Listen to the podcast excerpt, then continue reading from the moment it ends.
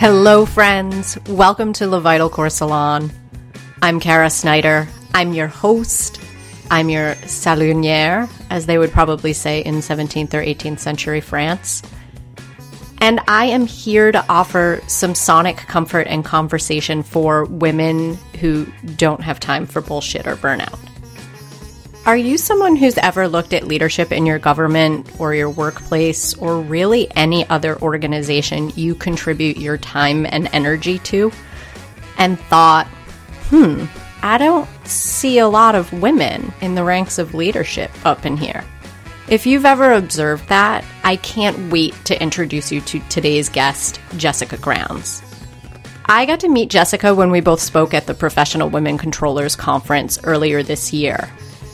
And truth be told, I was so bummed when I looked at the schedule and saw that both of us were leading our breakout sessions at the exact same time in adjacent rooms. Thankfully, I caught her in the hotel lobby before she scooted for the day and asked her about potentially dropping by Le Vital Corps Salon. Before I introduce you to Jessica and her work, do I have any overachievers in this here salon? Were you that kid like me who worked extra hard for a sticker, a pencil eraser, possibly a cookie in grade school?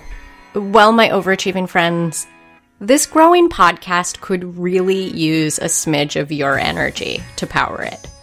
Here are two ways that you can help that are free and easy and fast.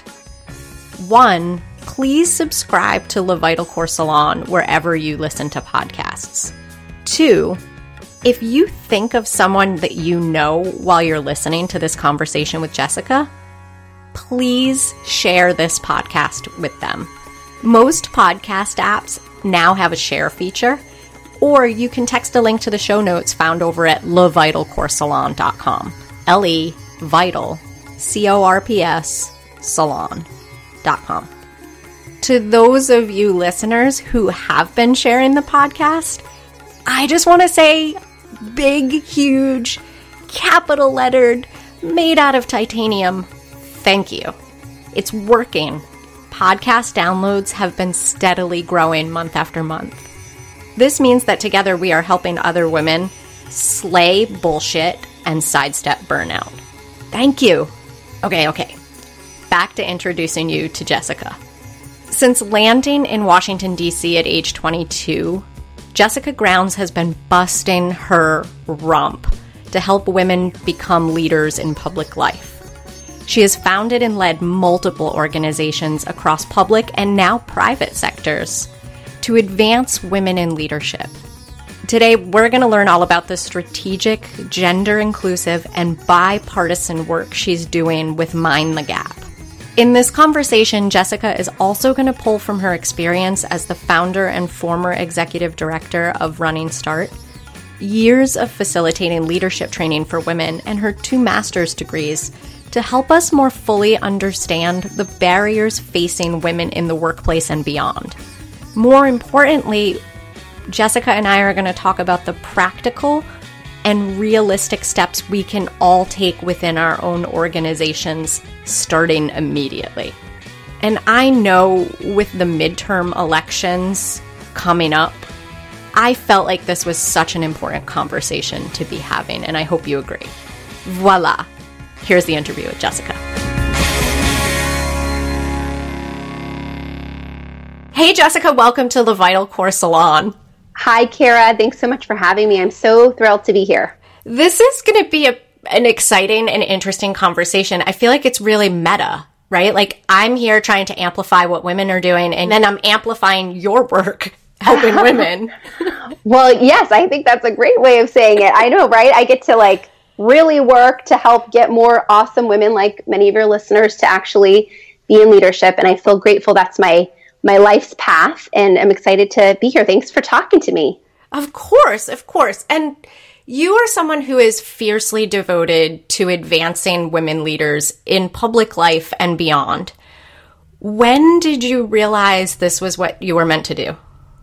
Uh, so, great question. Something I've I talk about a lot. Actually, I do a lot of speaking to young women in my work and women of all ages, really. But uh, my life story and how I got into this was I grew up in California and went to college in Los Angeles and was always actually really interested in politics from an early age, which sounds strange, I think. Maybe today, I don't know, is even more of interest, but I think back then it was kind of unusual. But I um, was in college and I was a a political science major at Pepperdine in Los Angeles. And for one of my classes, I had to work on my first political campaign. It was one of the requirements of my class. And it was for a woman candidate. Um, I actually chose to work um, for this uh, local candidate um, who was a woman. And it was a really cool experience for me because I think it was the most, it was very experiential where I was like, learning about it in school and then I actually got to do this hands-on experience and this woman was running for the assembly in California. And I got really involved in the race. I was 19 years old, 20 years old at the time.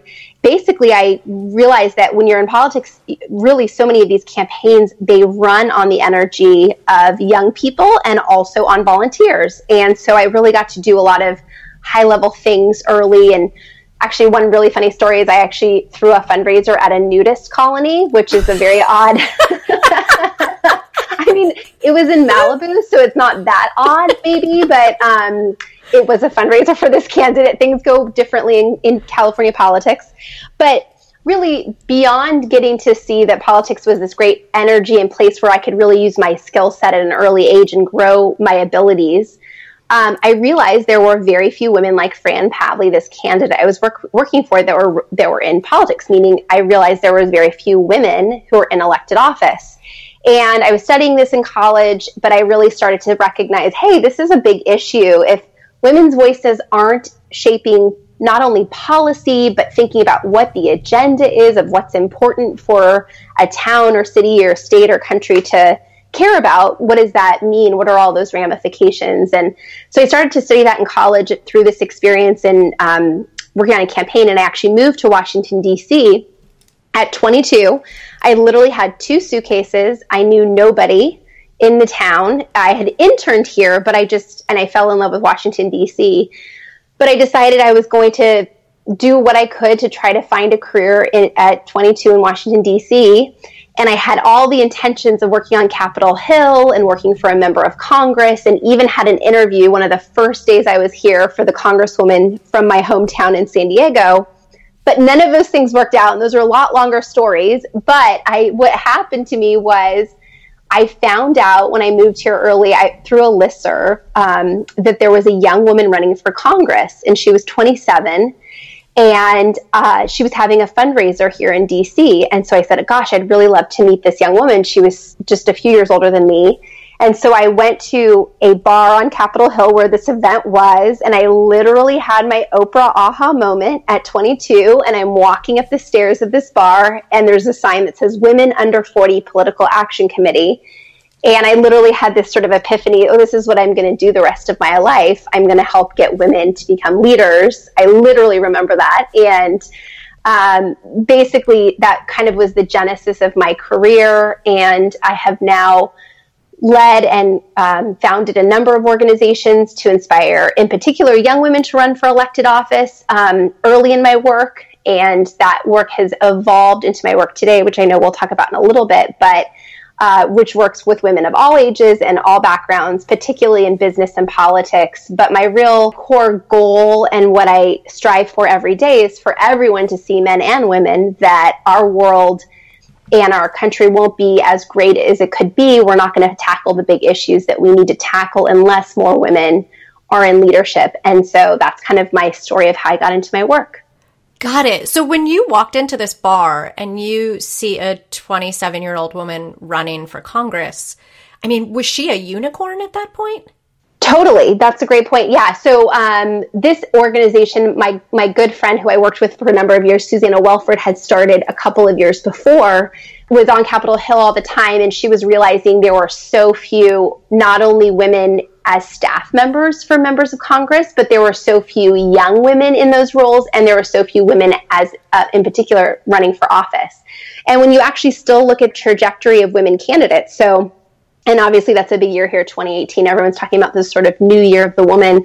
But um, what we tend to see is women are still to this day even with the upswing in women running women are only about a fourth of political candidates. So if you look at all of the candidates running women are only about a quarter to a third depending on the election. Um, so we had a dearth of women running as a whole, but then particularly young women weren't running. Women were tending, and still this is true, but we're trying to change this, um, and it's changing a bit women were tending to run after they had children and a career and they felt like they were more okay i've done that. Now i can go back and you know give to my community and, and run for office. And so what my work has been doing for a number of years was to say hey young women we really need your voices. And there's a couple reasons. One if you think about women under the age of 40 all the experiences that they're having having children building their career is a huge piece growing in their sort of expertise all these um, but also just the challenges that are experienced by younger women were basically not being addressed in so many ways within the policymaking in Congress because their voices weren't there. And the other dimension that was really that's really important to it, and it's not just about oh we're only caring about younger women, but it's actually about power and seniority. So the way that Congress works, the longer you've been there, the more power you have to actually dictate what comes up. So if you look at the chairman or the chairwomen of, of committees on Capitol Hill. We have very few women at this. Actually, we have none in the House because um, uh, the Republicans have a lot fewer women actually in their delegation than Democrats. Um, the problem is is that you if you haven't been there a long time you're not going to be in those positions of leadership so we thought hey let's support all these younger women through this organization, this political action committee, which funds young women candidates. And so that organization that I helped to lead and grow for a number of years was wonderful. But we realized really that the cart was before the horse. And that sort of led into my next phase of my work, which is an organization called Running Start, which I co founded 11 years ago. And that whole idea was actually to inspire young women to run high school and college because what we were realizing was there weren't a lot of young women candidates actually doing it. That 27 year old I met at the bar, she was, like you said, a unicorn. She was one in a maybe 10 in an election cycle, if that. Uh, so that we really realized that we need to continue to inspire a generation of younger women to actually say, "Hey, leadership, politics is for you. We need you. If you don't do it, who will? We're going and we really need your voices in this um, important work." Because here's something I want to bring in, especially while we're talking about running start, is I'm not a mom yet, but I spend enough time around friends' children, and I see, you know, even kindergarten, first grade, second grade maybe even like third or fourth grade, they have this notion of possibility that seems limitless. Mm-hmm. Right? Like you hear them talk and they're going to be astronauts and they're going to be presidents and they're going to run companies and they're going to be sales executives. Yeah, some of my friends' kids are funny. um, it's great. You know, they have all these like dreams and then something happens. Did you experience or witness that at all with Running Start?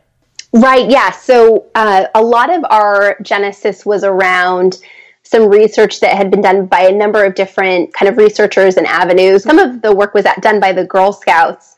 They've done a really great job in the last 10 years or so to really pivot towards more of a leadership dynamic in terms of teaching their young women. But what we were seeing in some of the research was, to your point, girls and boys were advancing at very similar rates through elementary school and junior high. And around high school, they were also doing so, but it started to step back where girls weren't taking on as many leadership roles. And it really started to stagnate in college. And then the other piece of research we looked at was Jennifer Lawless, who was at Americans Women in Politics Institute here in Washington, D.C., and now is um, at University of Virginia. But she and her co-author Richard Fox had written work on uh, the fact that women didn't see themselves as qualified to lead in the same way men did, even with the same credentialing and background. So that was really important piece of research. She also looked at some of the ambition um, gaps of younger women. And there were a lot of issues around this sort of high school to college timeframe where girls weren't and young women weren't talking about politics as much. They weren't talking about leadership as much in their social circles compared to men. They weren't encouraged as much by their parents to pursue those sort of leadership um, experiences. They were dissuaded more often, which we see in a lot of facets for women in leadership is the dissuasion factor, if you will, of different people of power, not even colleagues, peers, dissuading women from trying to, you know, become a leader and another interesting point we also see is, is, is, actually competitive sports. Girls still in high school play fewer competitive sports than boys, although we're a lot better in this country. And I do a lot of work internationally compared to other places. And that's a really, really strong correlation between uh, learning how to fail, learning how to lose, being on a team, all the teamwork stuff you learn in competitive sports, and that translating to your confidence and your um, willingness to want to lead later in your in your life. And so, anyway, all of these different dynamics help to shape the idea that we would talk to high school girls about leading in politics. And I would also another dynamic I think of this is that is important for your listeners to hear is we weren't necessarily finding high school girls and saying, "Hey, don't you want to be the next president?"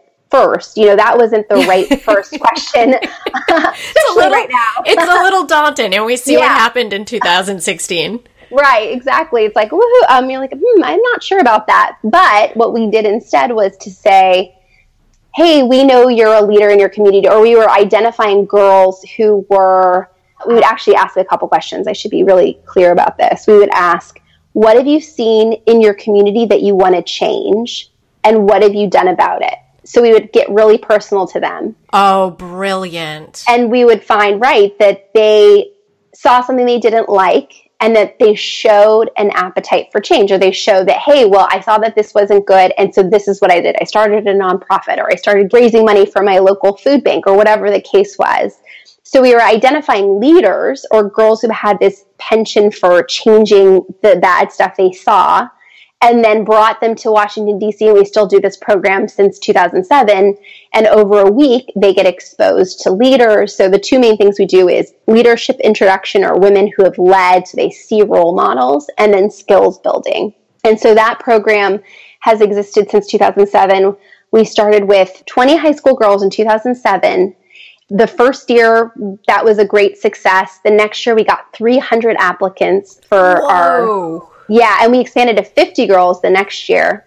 The crazy story is in 2009, right after the 2008 election, right? We had, and I would just say, very different looking people run for president, right? We had now President Barack Obama, we had Senator at the time Senator Hillary Clinton, and we had Sarah Palin, vice president. So vice presidential candidates. You had all these different looking people than typically were running for president or vice president. And we had 30,000 applications to the program. Oh my God. Yeah. So it was ridiculous. And it was at my colleague Susannah's house. And it was like, a little pre. I mean, there were a lot of electronic submissions, but also paper still. And this poor mailman was like coming to her house and saying, "Boxes. When is this going to end?" Like this was just like these girls all over the country were like, "I want to lead." It was so great. So, so we kind of blew up that year in terms of our interest and um, a number of things happened and i was able to pull in some really big sort of corporate donors which is a whole another dimension of the work i'm doing today now but um, but it was exciting to see this sort of I, interest and aha moment among the girls that hey, this is something I want to do too. Running Start, and I led it for a number of years and sit on the board of directors still. But um, we've trained over fifteen thousand girls and young women, so high school and college level women, uh, to see themselves as leaders in politics. So it's really exciting to see the story and the arc of that work. This is so amazing to hear. Like I feel like my heart just exploded open when you were talking about that. Thank you. It is. I feel very honored to have been a part of it, but also um, it's exciting to see actually people coming around to really care about this work we've been fighting for for so long. It's like, oh, finally, people are paying attention. You know. So I want to ask because this was back in 2009, right? What have you seen come out of that? Because I imagine literally you're getting a running start, but there is a tail for this, right? From like when a girl is 16 or 17 years old to when they actually start running for office. Right. Well, I mean, in terms of our high school and college women from Running Start, we did a number of surveys early on, and we saw that 60 to 70% of them, depending on the cohort, were more likely to take on a leadership role within their school or um, be interested in taking on a political leadership role. So we definitely saw that immediate sort of interest and increase in sort of an appetite to want to lead after the program, which was great. And since then, we've had, I mean, amazing stories of women run. We had a young woman who is in the state legislature in Illinois. We have uh, women who've run for local office, uh, school board. I mean, it's really pretty incredible to see kind of where that 10 years later has taken us. And then it kind of bleeds into this, and, and also just um, the stories these young women are telling, I think, and sharing online. I think that was the one thing I often talk about with leadership, especially in politics, but also in business. Like, it can feel very lonely, like you're the only one out there doing it. And I think one thing we've really tried to do is create a context for them to physically meet each other, but also continue this online through, you know, Facebook and keep connected where they're sharing, oh, I experienced this or that. And so that's been a really exciting thing. Um, some of the sad parts of it, though, are that we have seen this sort of change in the problems and the barriers they're experiencing. So we don't like to dwell, and a lot of my work, I don't like to dwell just on the barriers, but it's important for women to know the barriers of why there are a lack of women in positions of leadership in all different places. So I talk about that a lot. Um, but one of the barriers that was starting to happen, particularly to our, our young women, and you see you've seen this in the news, is really the kind of violent attack against them. So it manifests yes. itself differently in different parts of the world. Um, in fact, in other parts of the world, sadly, we see physical violence. Where I worked with a number of the women in Lesotho, which is in southern Africa, and uh, I brought together all of the women from the different political parties. And one of the women I actually had had been part of this connection. She actually got shot for running for office. Oh my god! In Lesotho, yeah, I mean, just horrific stuff. Here in the U.S., uh, while gratefully we don't see necessarily physical violence in person, although you have, you've seen things like what happened to Gabby Giffords, the congresswoman from Arizona. Yes. Um, we see a lot more verbal and sexually oriented attacks online to the young women. We're talking about high school, college, really, you know, young professional women putting themselves out there as, hey, I want to do good for my community, whatever that is, from left to right in the middle. We are a bipartisan group, and they would get attacked. And so that became a place where we could be a place of support for them and help them work through that and think about strategies. So um, I think that kind of piece is really important this is so much to take in all at once because I and I feel like we are in such a rapid, unpredictable period for women.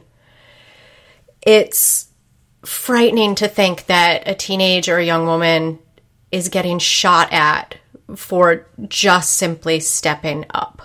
Right. Yeah. I know. It's pretty sad. It's pretty, it's really, I think, a visceral experience. And what's interesting now too is I think it's interesting in my work. I think a lot of times people feel actually this woman said to me just a couple days ago she was like yeah it's almost like we were asleep for 30 years and we're finally waking up. And i was like hmm interesting. But point was that we gained all these rights sort of within the women's movement in the 60s and 70s mostly around legal rights right? And then we sort of were like okay well we're good now. And then sort of reality has sort of struck, and obviously Me Too and Time's Up and everything around sexual violence is a very, um, I think it's a very overt and aggressive example, a very real example of what is impacting women um, and girls and young women. But there's all these other dimensions underlying that that are not as overt that are really problematic. And we sort of just said, oh, you know, this has all been taken care of. And I think it's been easier for us to wipe the sexual harassment piece or issues impacting women uniquely under the rug compared to some of the other sort of challenges that we we tend to talk about and tackle. Um, and I don't know what that's about. It, it's a it's a really big problem. I think that we are almost like more okay with sexism than other things. It's funny because the women that I roll with, we are not okay with sexism, right? And I think probably a lot of the women you roll with as well. Absolutely. Oh my gosh. I mean, so fundamental to sort of who we should be as Americans, I think, and as good people, obviously. But it's a really, it's a real conversation right now. And it's interesting because that kind of violence against women, especially the cyber violence and the cyberbullying, is starting at an increasingly younger age. Mm-hmm. Yeah, absolutely. Do you find that affects women that are thinking of running? or are, yeah. are coming to the running start program i mean have they already experienced that sort of attack and are they i hate to say weathered to it yes great question so um, this is not running starts program but i have a new kind of company and focus in my work now and i was in tokyo this summer where i was able to train uh, the first women to run for office in Japan, which was super exciting. They'd actually never had a training program like we put together, kind of this weekend simulation campaign training for women who are interested in leading in politics in the in the country. And one of uh, the very first night I was there, we had given my business partner Kristin Haffert and I had given a presentation about who we are and why we do our work and we were having a cocktail hour and a young woman came up to me who was in college and this was through an interpreter um, because most of the people were speaking Japanese and I was speaking English. But um, and she said um, that she was experiencing bullying and um, horrible sort of comments made to her because she had been very vocal not only about Me Too, but just about women's leadership that, hey, Japan will be a lot better place if we have more women also making these important decisions. And Japan is actually quite um, abysmal in their numbers. Not that the US is so much better, because I think people don't realize how few women we have leading our, um, especially our political systems, but also business. But Japan's uh, diet, their parliament is only 10% female and women are only about 10%, 10% of business leaders.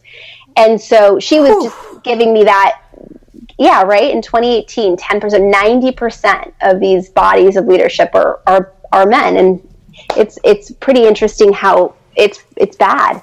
So, um, she was just sharing that it was very real for her and she was asking me for strategies to overcome it. She wasn't saying, I'm not going to do this now because I'm having this experience. She was like, what do I do about it? Like, let's fix this, you know? what I tend to see with young women is just really, um, they want to make this change. They're so positive about it in the face of difficult pieces. But we see a lot of barriers, regardless of age. Absolutely, a big issue is being putting yourself out there, fearing kind of uh, your family being attacked, you being attacked, that personal piece. Um, which which can a be really real. Sometimes i think is overstated it's in part because you tend to see sort of like the presidential election or, or a high level office where a lot of eyes are on it. In reality a lot of offices are much smaller and less sort of sort of focused on. Although i think social media again has really changed that. It makes you know all politics is local but it makes things um, every race a little bit more um, available, which is a good thing, but also you have to contend with this sort of um, challenge. But we see barriers. So women not feeling as qualified, women not feeling like politics is a place and an avenue for change. They felt like it's just corrupt, it's dirty. We have all this, you have to raise all this money. This isn't a great way of doing about it. Can I make change in other ways? They tend not to have role models. They tend not to have understand how to navigate the structure of it. Uh, and what we we tend to see is women women will not be as connected to sort of the networks that are necessary to often run for office. There is a bit of that um, kingmaker, queenmaker in a lot of parts of the country in, in politics, where you have to know the right people to get there, and they tend to be inspired to run because they have a traffic, you know, a highway going through their backyard, and like this isn't okay. You know, we need to fix this. Um, that's how. Um, actually Barbara Mikulski, the former senator of Maryland, got into politics as she was bad because there was going to be a highway put through her backyard. So you have all of these personal experiences that women are inspired to go, but they run into all these barriers. So while statistically we see women are just as likely to be elected as men from a statistical standpoint, the roadmap or the road and the challenge and the barriers to actually become that candidate is so much bigger. And that's why all of these efforts that I've been involved with and more, you know, to inspire, to encourage, to support is so much more important for women. It's just a very different calibration. Got it. And Jessica, let's talk about where you are working right now with Mine the Gap. Well, in full candor, so I left Running Start to go work for Hillary's. Um, there was a big uh, organization called Ready for Hillary, Hillary Clinton. I, by the way, for all of you Republicans out there, am married to a Republican, so I'm one of those bipartisan people. I'm a Democrat. My husband's a Republican who worked on Capitol Hill for a number of Republican members, and so we make it work. So I love Republicans, I love Democrats, I love everybody. Um, I just wanted to put that out there. Conversations and watching the news in your house must be hilarious. Oh yeah, some days. Yeah, we don't let Fox News on though. We call it this, you know, the TV smokes. I say if that happens, but maybe Fox Business. That's okay. Um, although, yeah. Anyway, there's a lot to be said about that whole thing. Um, but I, I, left to go uh, help kind of some early efforts to encourage Hillary to run for the second time for president, which of course she did. I didn't join the official campaign, but did a lot of work to engage women early and um, get more support for her and for her to see that we needed her to run. So um, I left my full time position as um, executive director and co founder of Running Start to do that work. And then after uh, Hillary's campaign kicked off, I kind of came back to my consulting sort of strategy roots and was actually contacted by a friend of mine of many years named Kristin Haffert, who had been working all over the world on women's um, leadership, particularly in politics, um, but called me and said, Hey, Jessica, you know, I know you're going to go out on your own to do more of this work. I've been doing this work. Why don't we think about uh, expanding the portfolio of who we're helping in women's leadership to think about gender more broadly, gender meaning how are men and women talking about these issues, and really think about talking to companies more. Because as we all know, everyone follows the private sector. Everyone follows what the you know cutting edge tech companies are doing. And that's where a lot of the funding comes from. Like when I think about Running Start, a lot of our initial funding resources were, were from Walmart and a number of other big companies. But uh, we couldn't be that you know effective NGO without the support of the of private the private sector. And so that was her pitch was that to, was was that to me. So it was really cool to kind of have someone say, "Hey, like we need to do this together." And so we kind of envisioned Mine the Gap, which has evolved a lot over um, the year, the two and a half years we've been doing work. But um, gratefully, the first year we got to do work with companies like Amazon and National Geographic. But what we do concretely is we uh, have two streams of our business.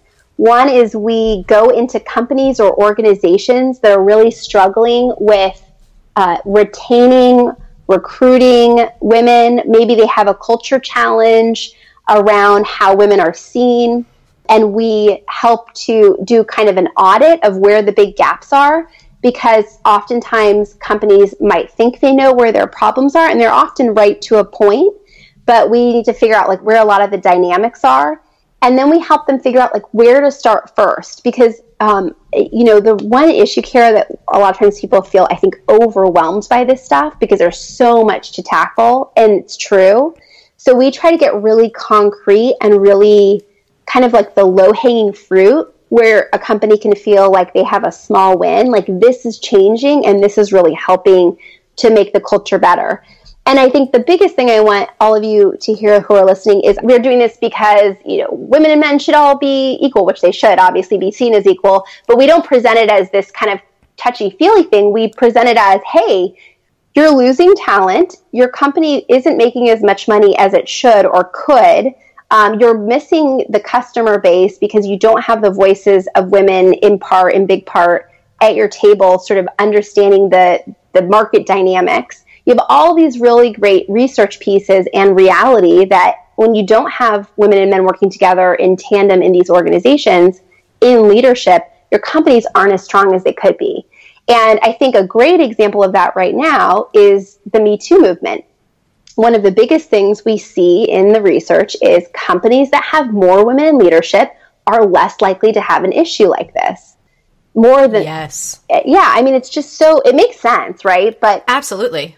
So, but more than that, you also see that there's less nefarious behavior in the organization, actually, at, on whole, when you have more women in leadership. So I think uh, the way we see it as uh, what we do in in the work is to say, hey, you want to achieve these goals, you want to make more money, you want to be, you know, this innovative, um, badass company.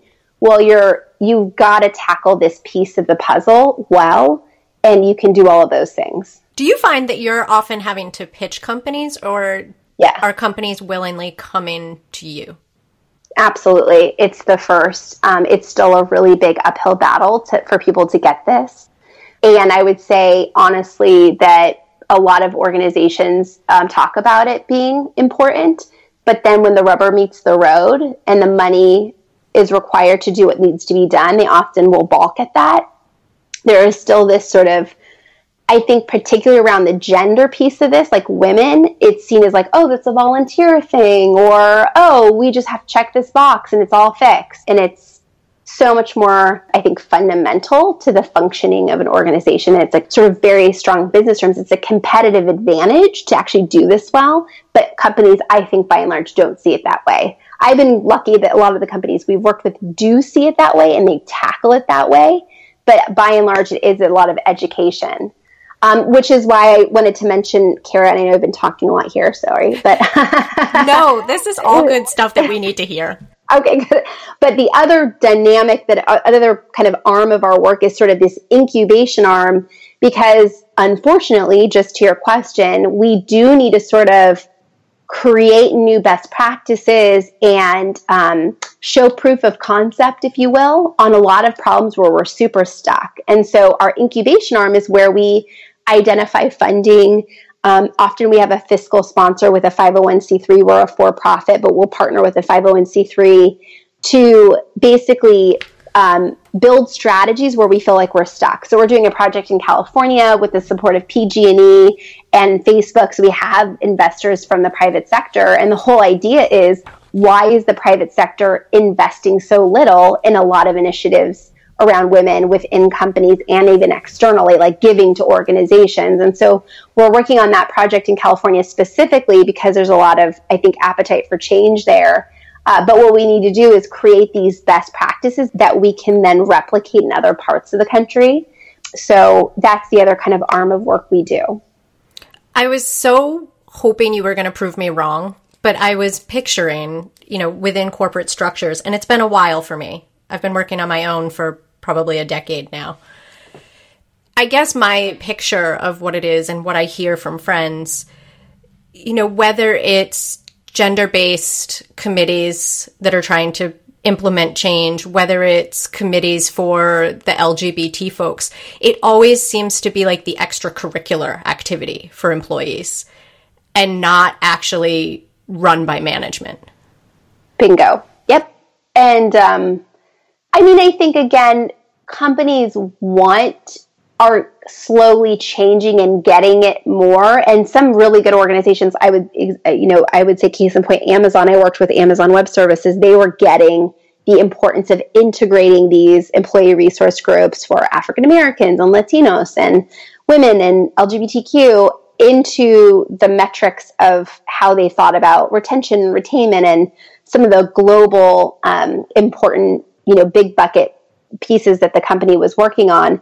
Um, so I think smart companies are integrating that met- better, but a lot of them still see that as an extracurricular, just to your point. And part of it's the structure. So this is another really important point. So when we look at an organization, we see sort of two sides of the problem. One is we need to work on skill building and women building their confidence and navigating the reality of that workspace that's really important. And i would argue that would also include training men because that could be training men on yes. not only their own leadership but like how does this affect them? And how do women and men work together better? I mean we don't not enough companies do any of that kind of stuff. They're doing like unconscious bias and sexual harassment to a point which is great but there's a lot more that needs to be done on that sort of training side but then the yes, because you can also address things like mentorship and sponsorship, which absolutely men can certainly be both of those for female employees. A hundred percent. And like, how does that work? And why is this important? All of these educational pieces on that one side. But then on the other side, you have the structural stuff, right? You have all these systems that are in place. And I think part of the reason why this sort of um, extracurricular arms of the work aren't seen as important is because they're they're not billed that way. So they're physically often in companies not billed that way, where it's it's non-billable hours or it's extra pieces. I mean, it's not fundamental integrated into the core work that you're doing. It's seen as the soft side. But when you really look at the business literature, at the effective companies, those things that they're working on is actually the most important part of the company. So it's it, that's where the disconnect is. It's you're valuing one side of the company to the other at the expense of like this is all this is all just kind of fluff and extra, and it's not. It's fundamental. And so uh, that's a recalibration of the structure of how companies are even functioning. And that's huge.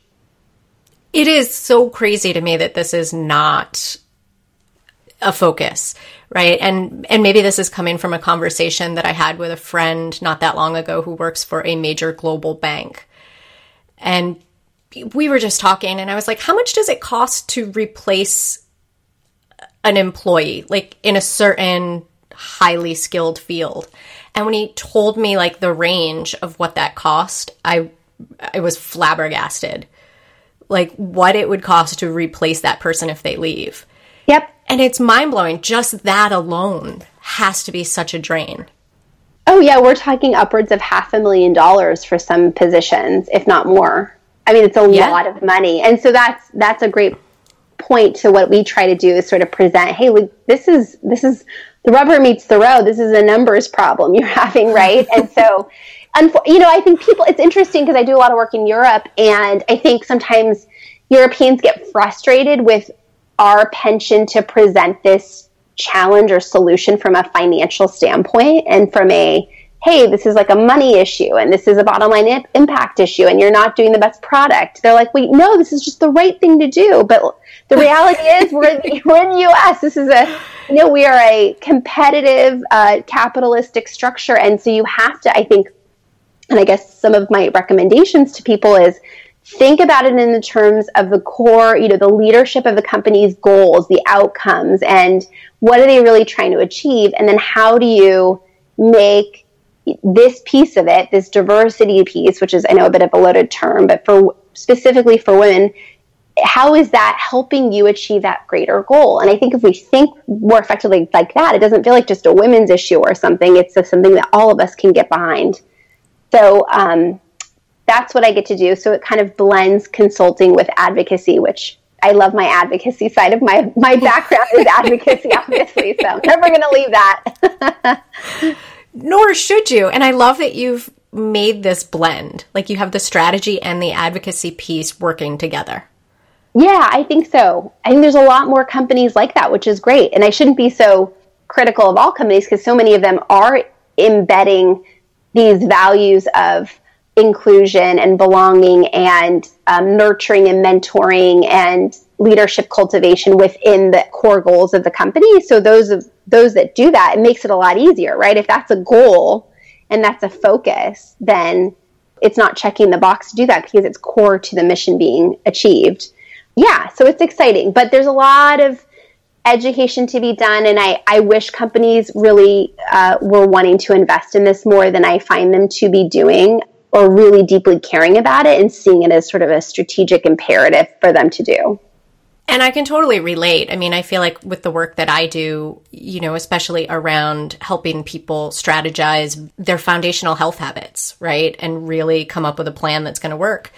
That tail that when people are willing to get in the game is not usually until it hurts really bad. Right. Right. And I imagine in your world, it's when someone's about to lose their job. Like the metrics are deplorable, or worse, there's been an incident that is now a PR problem. Exactly. When it's already too late, it's all reactive. It's not preventative. 100%. Oh. Yeah. yeah, I know. I mean, again, like I get to work with companies that are ahead of the curve on it and have and have seen the light and they haven't just been reacting to a bad thing. Um, but unfortunately, I would say I've had some very um, difficult conversations with people who are advising large tech companies, VCs, um, companies, you know, that are sort of leading a lot of our, I would say, our economy now, right, with this um, movement in the tech space. And they are not encouraging their companies to invest in the kind of work we do. They're encouraging them to ignore it. Not kidding. And they're, oh yeah, it's really bad. It's really bad again, it's not everybody, but I'm pretty shocked by some of the conversations I've had about them worrying, oh, well, if we talk about this, the little project that we do, we're just going to get attacked in the press for not having perfect numbers. I'm sorry, no one's expecting anyone to have 50 50 right now. It's just, no. it, it's not, it's not, it's just, so be realistic and say, I think companies that are proactive and thoughtful about this and are thinking about how it's integrated and are smart. And you know that is that's all we're asking for is that they're being intentional. You have to be intentional to make this change. Um, and i want to say one other thing that is really important because it's like i find that people think that now that women are educated at the high levels they are which is fabulous which is such a big change that somehow that translates to leadership. And it's absolutely not the case it's a core baseline of need to have women at that level of education. And we're great i'm grateful that that has you know again changed. We have women who are 50% of having law degrees and business school is changing a lot and med school. But it is not those numbers are not translating to leadership. So it, it's a much different um, sort of approach. That's just a baseline of need to get more women into leadership. Got it. And that makes sense to me because honestly, industry by industry, that's probably going to look different based on where we are in that pipeline, right? To your point, like it might be 50 50 of women coming out of law schools, but it could be an industry like the air traffic controllers that you and I both know and love. Yes. right? Yes. I mean, they're functioning, I think, around 16 to 18% exactly of their workforce. So to expect that all of a sudden overnight that would become 50% is completely unrealistic for that industry right now. Exactly. And having goals, I think that's something that's developing, particularly in that industry and others, like at a certain date, we're going to hit a certain number. But we can't expect just the normal incremental change to happen because it's basically stagnated for 30 years in that particular industry. It's been the same number almost. That's crazy, right? So you have to be intentional and you have to look at why is this? What are all the dynamics at play? And again, it's a combination of of training, of skill, of support, and then this the structural stuff. What are the structural pieces that we have in place that are dissuading women, are not encouraging them to be here, are making them leave? And there's just a lot of cultural um, misinterpretation um, of experience. Meaning, like for example, a lot of people think women leave the workforce because they have children. The research does not suggest that at all. The research shows that in fact, women who have children are actually have a higher appetite to be even, I think, even more powerful in their work or have a real impact financially and otherwise. But they're leaving because of the inflexibility of their workplace. They're leaving because they're not supported or, um, I mean, I literally was talking to a woman who's a who's uh, on track to be partner of a large law firm the other day, and she said, You know, I'm one of the top associates at the firm. I bring in almost the most money of anybody. And I asked my the partner team to consider having Fridays off or Fridays where I worked from home because it's just easier for me to not have to deal with a commute. I still am around, but I'm going to bill the same amount of hours. We're not even talking about a reduced workload here, just the ability to work from home one day a week. And probably more productive hours. Totally. And they said no.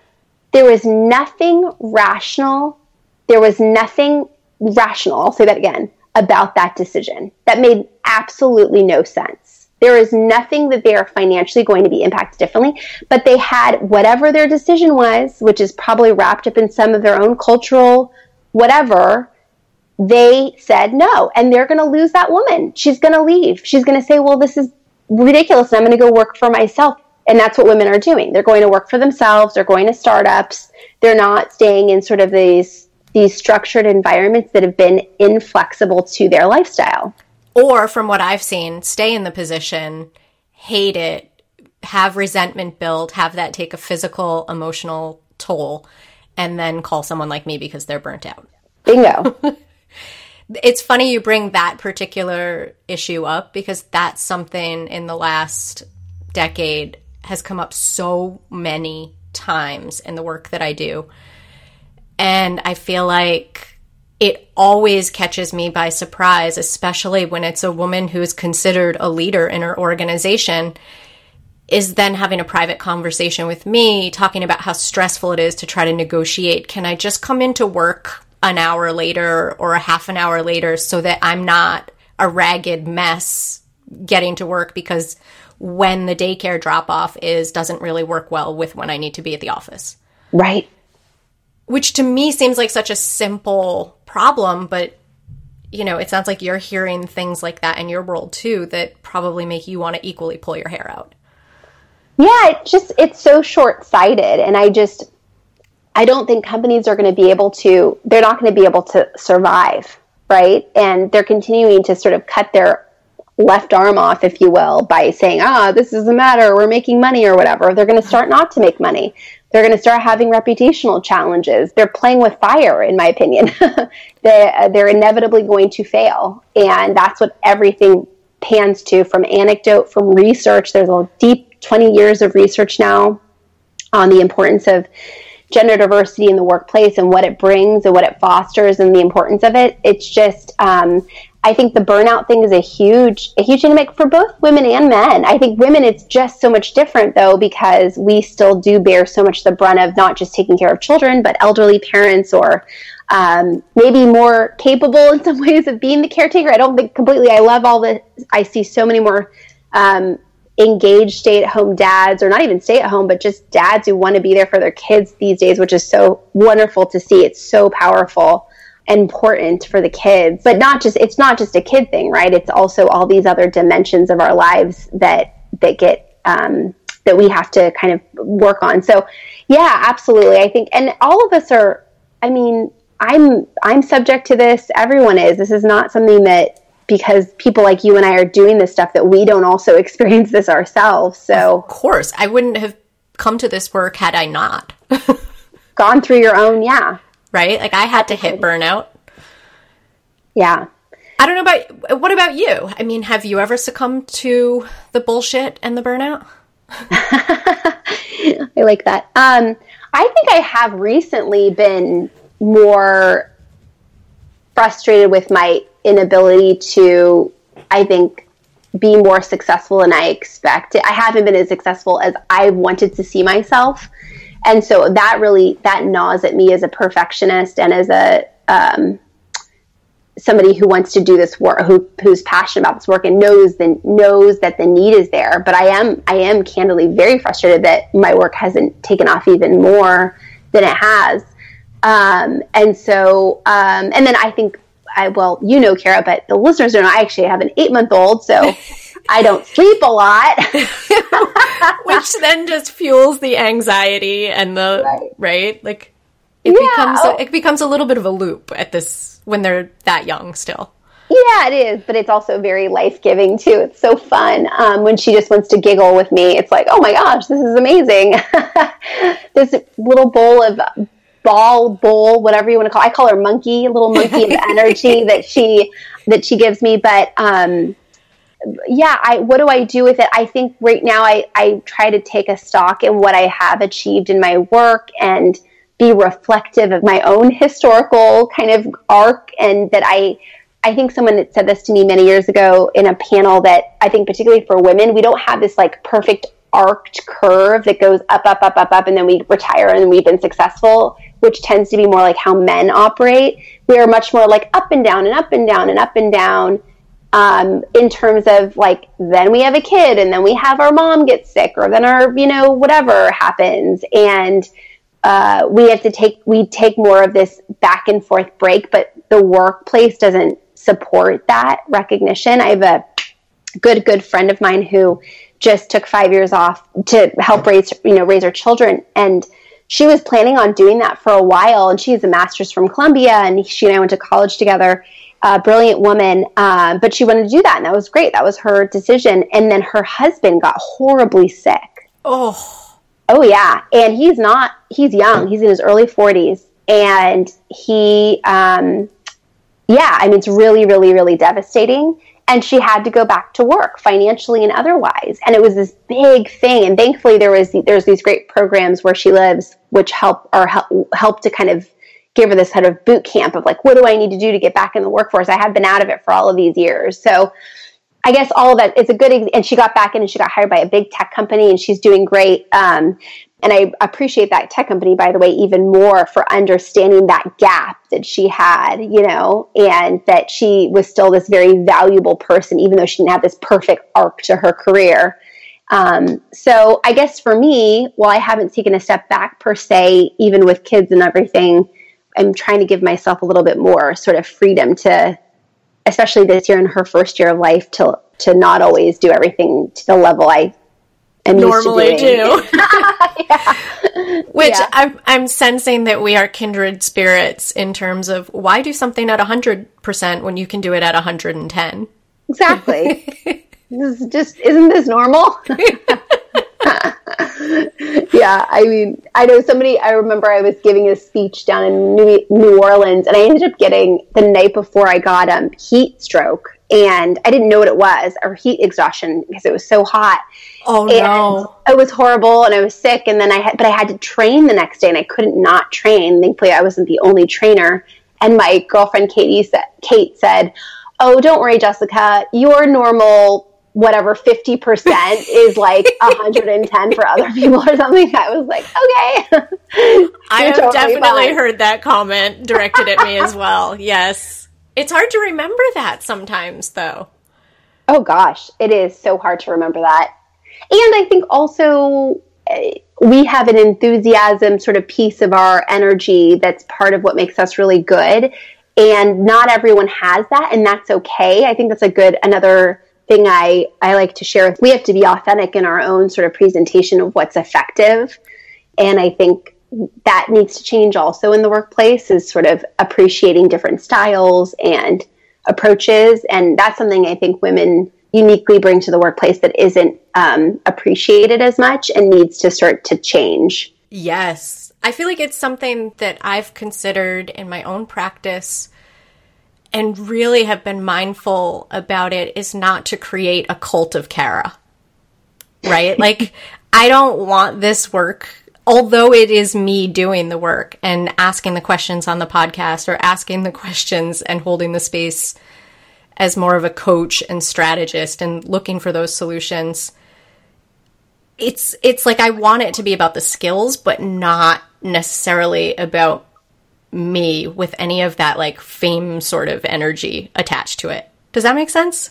Oh, absolutely. And I think that tends to be much more of a many women's presentation of how they want to operate. So, and that's um, I think part of it is pushing us, I think, to say, but that's okay for you to have a little bit about you too, because you're what you're also selling. I mean, if you weren't in your role, Kara, it, is your skills and it's what you do well, but it's also you. I mean, it's it's both. It's not one or the other.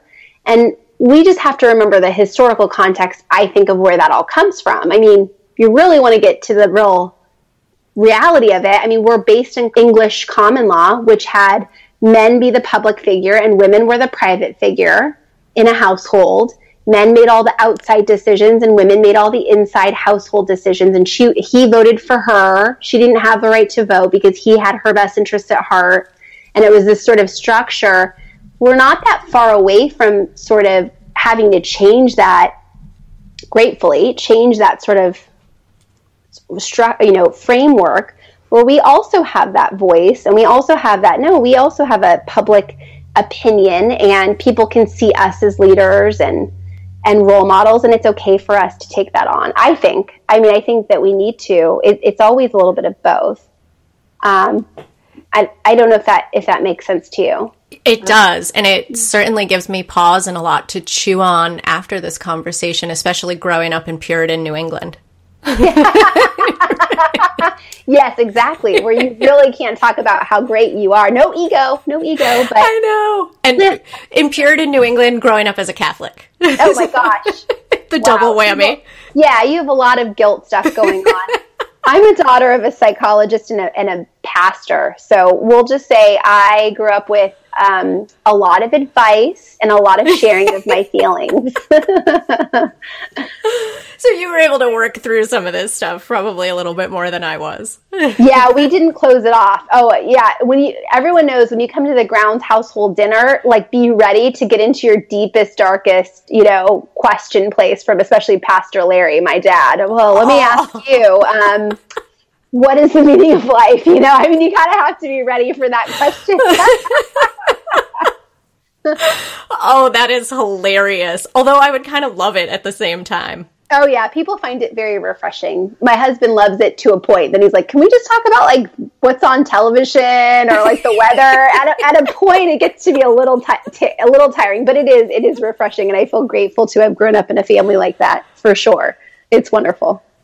Speaking of refreshing, how do you stay refreshed and focused doing this work? Because you are trying to crack a big, huge nut. Um, or uh, nuts. I don't know. like, I feel like there's a joke there. well, I try to put things into perspective in terms of I mean, what I think this was my mom who first had t- shared with me. This was an African proverb. She said it was like, it's not where you're going, it's where you're facing.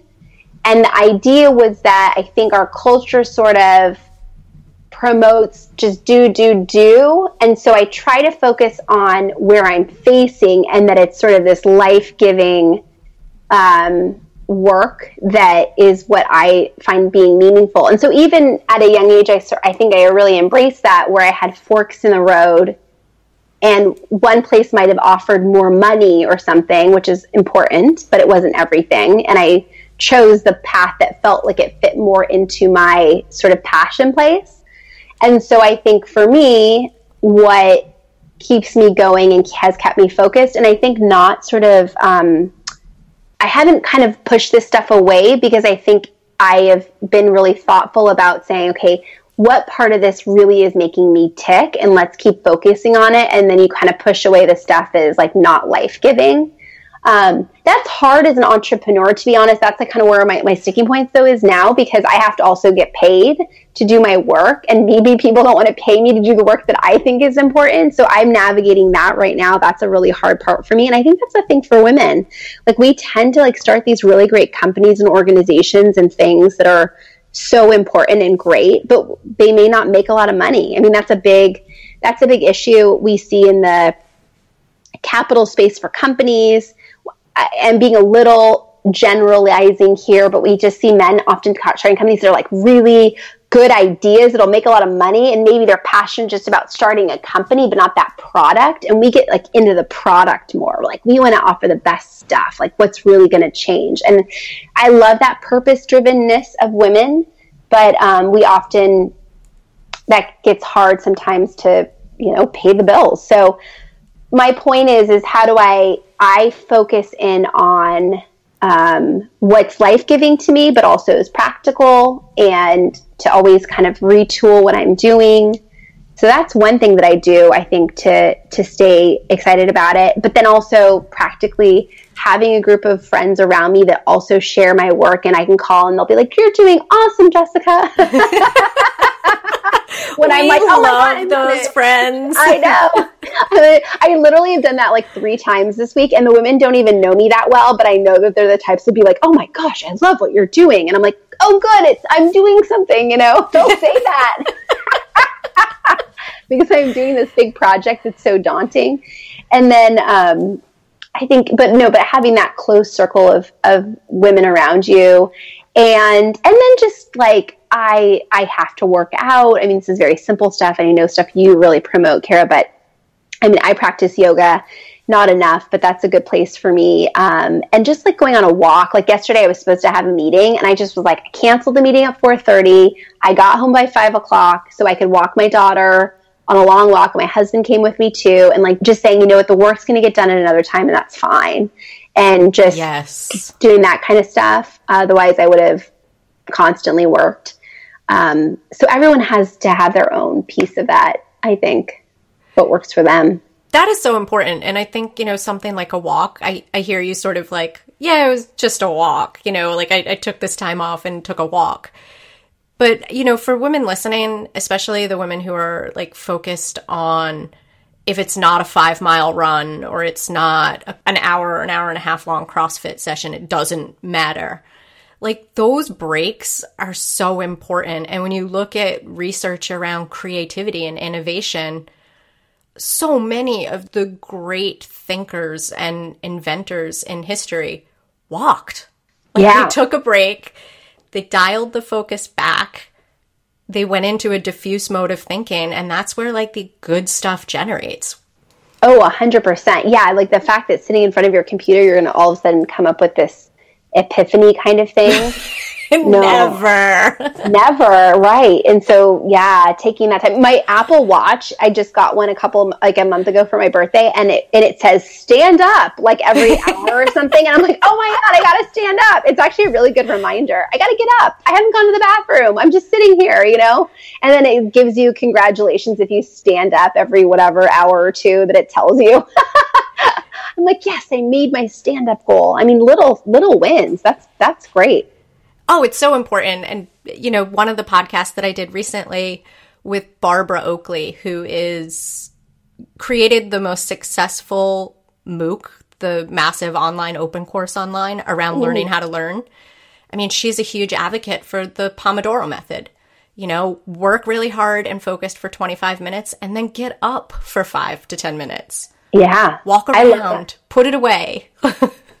Well, and that kind of stuff, like just going back to our earlier conversation about structure of work and how it's not fitting for women and all of these things and not appreciating that's like we have the research that shows you're more effective not sitting there. And so, you know, obviously companies are toying and working on these different flexible arrangements and telecommuting has become bigger and all these different things, which is great. But I think really continuing to promote what is the future of work looking like and how do we cultivate better output and all of this stuff. This is a, it's a huge, a huge thing. It's all evolving.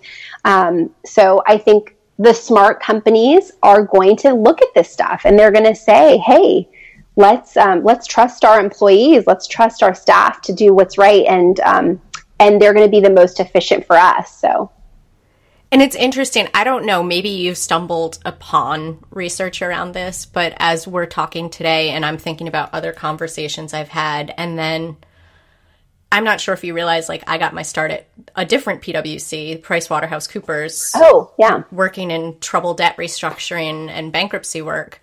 But so much of that was about FaceTime. And I'm I'm wondering, has anyone actually studied how ineffective FaceTime is on a corporate culture? You know, that like parking someone in their seat, even though they're doing absolutely nothing and their brain is ready to melt out of their left ear right. from no use. But like that importance of leadership, just seeing you in your desk, knowing Totally. that you're available to call on at a moment's notice.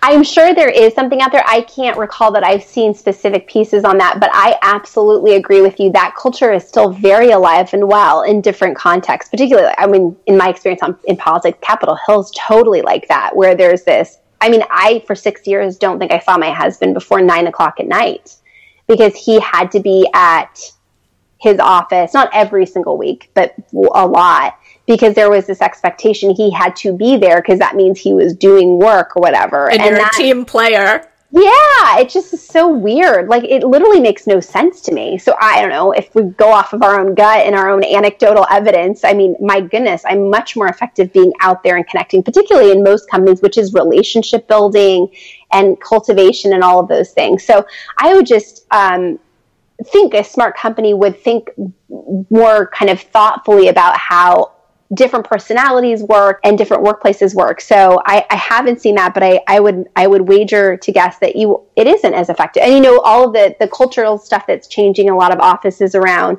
you know, the open desk stuff. It's funny because for some people that works really well, like an extrovert like me, but like for an introvert, it's like a horrible thing, right? That you have all these people who can come up and talk to you all the time and you have all this noise. like it's like, oh, well, obviously an extrovert made that decision because she or he wants to like talk to people all day long, and that's what they get their energy from. So I think it's a little bit personality driven too. Um, and the highly yeah. sensitive individuals out there are like just wanting to hide under their desk, yeah, run away. yeah, exactly, exactly.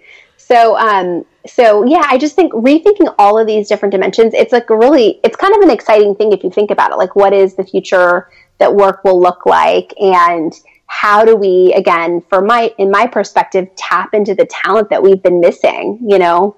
Um, hillary clinton said a long time ago when she was secretary of state the largest untapped resource of talent in the world is women. And you look at the women broadly around the world we're not working at the same labor rates that men are. In the us that's um, we're almost 50-50 um, and in a lot of places it's about we're about 38 uh, percent of the labor force around the world. Um, so, you know, all of our our talent and knowledge and perspective and all of these things in so many places are not there, are not are missing, and that's that's kind of my my hope is that people recognize this as being a real strategic imperative that we start to change um, and that we're working on this in all these different places. And I'm a firm believer when I hear you say that in we need to be part of the change. So I'm wondering what can women listening do right now to help foster those kinds of changes? Yeah, this is good. I love this question because it it's a huge one. Yeah. I, I, get it. I realize what the gravity of what I'm asking you too. So yeah, um, and, and, and it fits actually into one of the project I mentioned earlier. What I'm trying to do is sort of cultivate more of these change makers, frankly, and help people see that they can be these change makers. So I would say a couple things if they want to, what they should do or what they could do. Um, I'll do a little list of things like first, you want to think about getting the facts where like maybe where are women missing in your company what like what are the numbers is there a policy, a particular policy that you want to see changed? Obviously, paid maternity and paternity leave is still an issue in this country, being the only industrialized country in the world that doesn't have it mandated. Um, each company is de- dealing with that uniquely. Um, so that could be a particular issue. So you want to think about like what the facts are, what the numbers are, where are there policies and issues that you want to, or an issue that you really feel focused on. And I actually, I'm a really big advocate of like again, as I said before, there's so much stuff to tackle. Like focus in on one piece, like those small wins or even a big win of one particular thing. It helps you to be strategic and focused. Like focus in on like one area of thing that you want to change. And then I would suggest that people find other people around them that also believe that they want to make change in that way and are that they're not alone in the organization, that they can kind of share ideas and give examples of like what's happened and then I would encourage them to like collect stories, collect anecdotes along with the facts of how it's in- impacting the company. You know, what are examples of that? So it's really tangible. So you're not like going and complaining to a boss and saying, I don't like this because this is just a terrible thing, but to say, you know, we do not have this policy in place. This is how it's manifesting itself. This is what we're losing out on. Let me give you an example of how this happened recently. This is what I want to change. So it's really like strategic and thoughtfully sort of done. And then I would say be patient about making change, but tenacious. So, like, change is hard for people to take and it also is hard to come by but it doesn't mean you you shouldn't keep pushing for it because if you don't push for it it won't ever change so don't back down but also be um, thoughtful in how you're doing it so i think a lot of times and what we see in terms of catalysts for change inside of organizations, they're not the reactive people who are um, only beating the drum, but they are strategic and they've brought a team around them and they've navigated the internal politics and they've been thoughtful about how they try to present that change happening. Those are some ideas I would recommend. Those are great ideas. And especially coming from an analytical data, numbers, facts kind of thing. I love that it's like also just collect the stories, collect the data. You know, n- keep a running I'm going to use the the term bug list because I read this recently. I don't know if anyone out there has read Creative Confidence and it's by the two brothers that founded IDEO. Mm-hmm. And in it one of the little sidebars was keep a bug list. And it's really like when you notice a problem, when you notice something janky happening, you know, and maybe that's you got mansplained in a meeting, or maybe that's you recognize there's a, a gap in the policy. But just keep that running list. And you don't have to fix everything, but you might start to see a trend of, oh, look, these three bugs could probably be fixed by the same solution. Right. You know, or these overlap and this shows a bigger systemic problem as opposed to just all of these little individual anecdotes. And that's really powerful stuff. And especially if you have it documented contemporaneously. And we all know in politics these days, contemporaneous notes are becoming a very important thing. no, I love the way you just explained that, Kara. That's exactly right. You really do almost, you create this pattern, you know, and it also is strategic if you think about it, because you start doing a bug list and then you're like, oh, well, this also happened in this department or in this area, and I can grab this person because she or he would really understand why that's problematic. And remember, remember, you always want to speak on the terms of the person you're speaking with too. That's important to recognize what's kind of motivating to them, what's going to motivate them to want to be a part of this um, change, and it could be different from from you. Actually, I, one thing I heard again uh, just this week, I was talking to this um, this gentleman who works with CEOs all over the country, and he basically is a big advisor to them.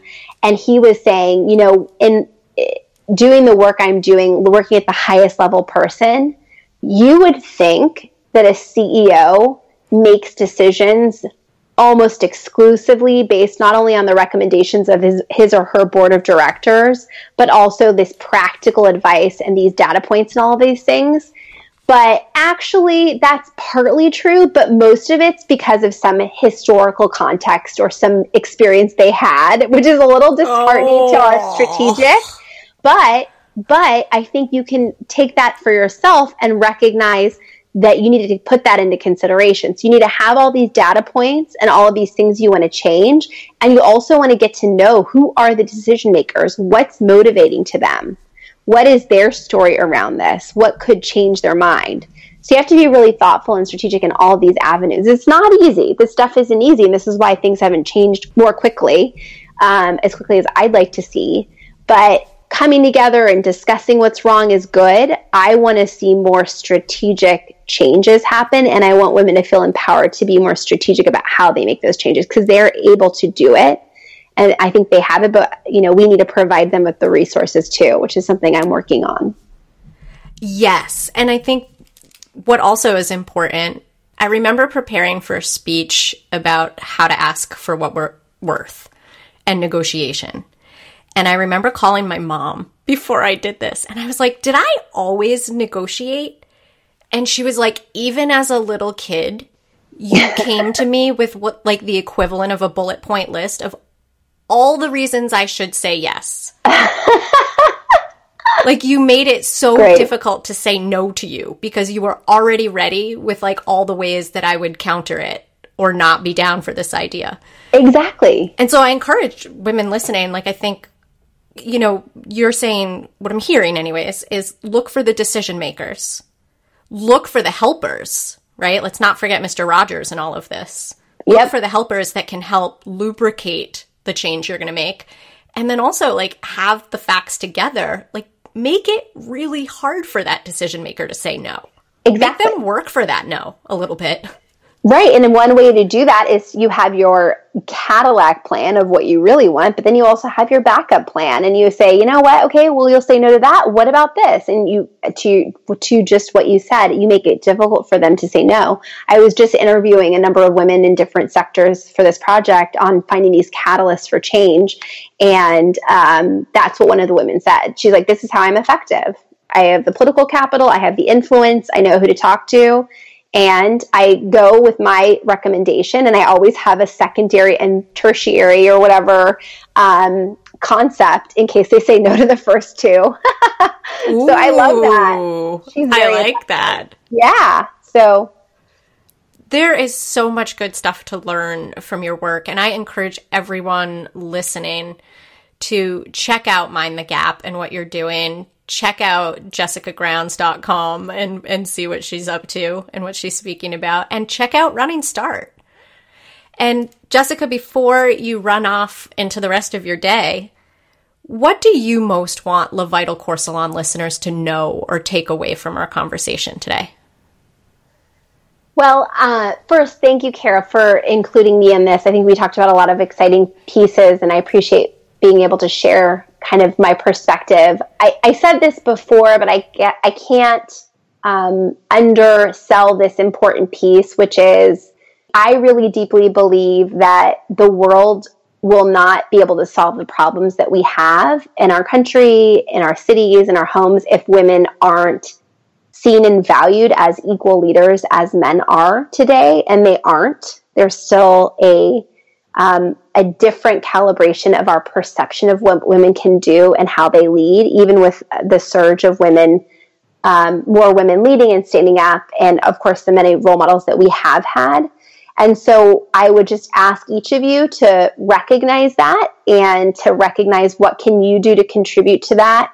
And, and it can be as simple as um, encouraging another woman in your life to, to do something that they're scared of doing or taking a risk they may not take, to talk well of other women. I think we all need to support one another um, and to mitigate against sort of comments that are made that are not that are not empowering, that are degrading, that are, um, and so I think you don't have to change this massive, big problem, big stuff tomorrow, but what we can do is little incremental changes in our lives and how we value each other, how we value ourselves, and I think that will really go a long way to kind of making this making this world, frankly, a better place where we all see um, a place where, where women and men are valued in the same way. Thank you for that. And thank you for the important work you're doing.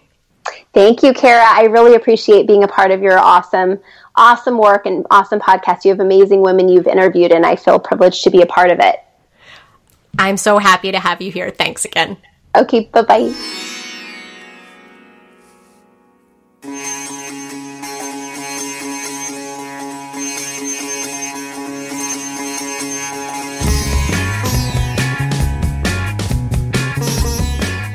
Wow. Jessica left us a lot of ways we can start taking some actionable steps to making our organizations, our workplaces, and our government more gender inclusive for women. Hopefully, your heads aren't exploding too much with ideas because I wanted to remind you of a couple of things. One, the midterm elections are coming, and I want to encourage each and every one of you to get out there and vote. If you need to know when and where that's happening, you can sign up at vote.org to receive alerts of where your polling place is and all the important details you need to know. So check it out at vote.org. Also, at the top of this episode, I asked you to subscribe to Le Vital Corps Salon wherever you listen to podcasts. To make it easier for you, I also add links to most of the major podcast players like Apple Podcasts or Stitcher or Google Play to the top of all of the show notes. So you can find them at Le Vital Corps Salon, and you'll see Jessica's show notes right there as well. From one grateful overachiever to possibly another, thank you for listening, thank you for subscribing, and thank you for sharing. Because I don't make this podcast alone, I want to give a big merci beaucoup to my producer, Craig Snyder, who's also my husband, my assistant, Darlene Victoria, and I want to thank Rishi Dhir of Elephant Stone and the High Dials for the excellent theme song. Most importantly, don't forget, you deserve a life spiked with passion and slathered with joy. Don't let bullshit or burnout stop you.